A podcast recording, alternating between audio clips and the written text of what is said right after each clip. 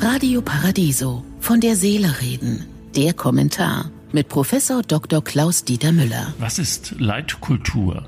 Braucht eine freiheitliche Gesellschaft, wie wir sie leben dürfen, eine Leitkultur? Soziologen sagen, eine offene Gesellschaft kann gar keine Mitte haben und braucht daher auch keine nationale Gesinnungslehre. Aber gerade die Errungenschaft individueller Freiheiten hat ihre Ursachen. Die christliche Werteordnung, auf die unsere Gesetze und unsere Umgangsformen weitgehend fußen, ist die Grundlage unserer Gesellschaft. Zu diesen Werten zählt nicht nur die Liebe, die auch gegenseitige Anerkennung und würdevollen Umgang erfordert, auch der Erhalt unserer Umwelt und die Gleichheit der Geschlechter sind zentrale Maßstäbe dieser Ordnung. Richtig bleibt, dass Religionen in Europa immer mehr an Gewicht verlieren und sehr unterschiedliche Lebensformen bei uns aufeinanderstoßen. Diverse Weltanschauungen, Unabhängigkeit von Konventionen und Stereotypen, Klischees, Toleranz und Vielfalt wecken bei vielen die Suche nach Gemeinschaft, festen Bindungen und nach Heimat. Auch das kann nicht bestritten werden.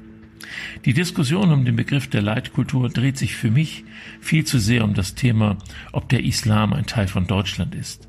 So einfach darf man es sich nicht machen, wenn es um eine wertvolle Kultur, eine Leitkultur geht, mit der sich möglichst viele bei uns identifizieren sollen. Es geht um Inhalte, um kulturelle Werte und Besonderheiten, für die es sich lohnt zu streiten und für die viele Religionen gleichermaßen stehen.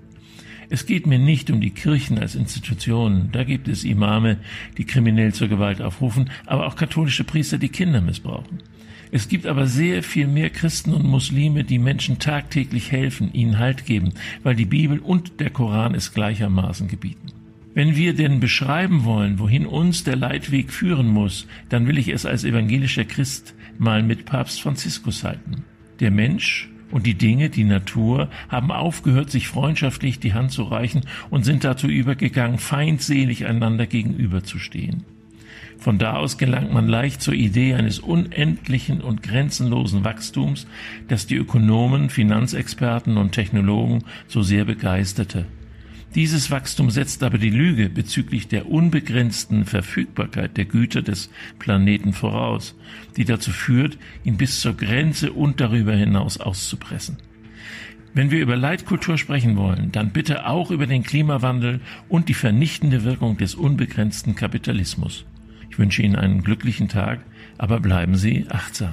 Von der Seele reden mit Politik- und Medienwissenschaftler Klaus-Dieter Müller, Vorstand der Stiftung Christliche Werte leben. Alle Texte zum Nachhören und Nachlesen auf www.paradiso.de.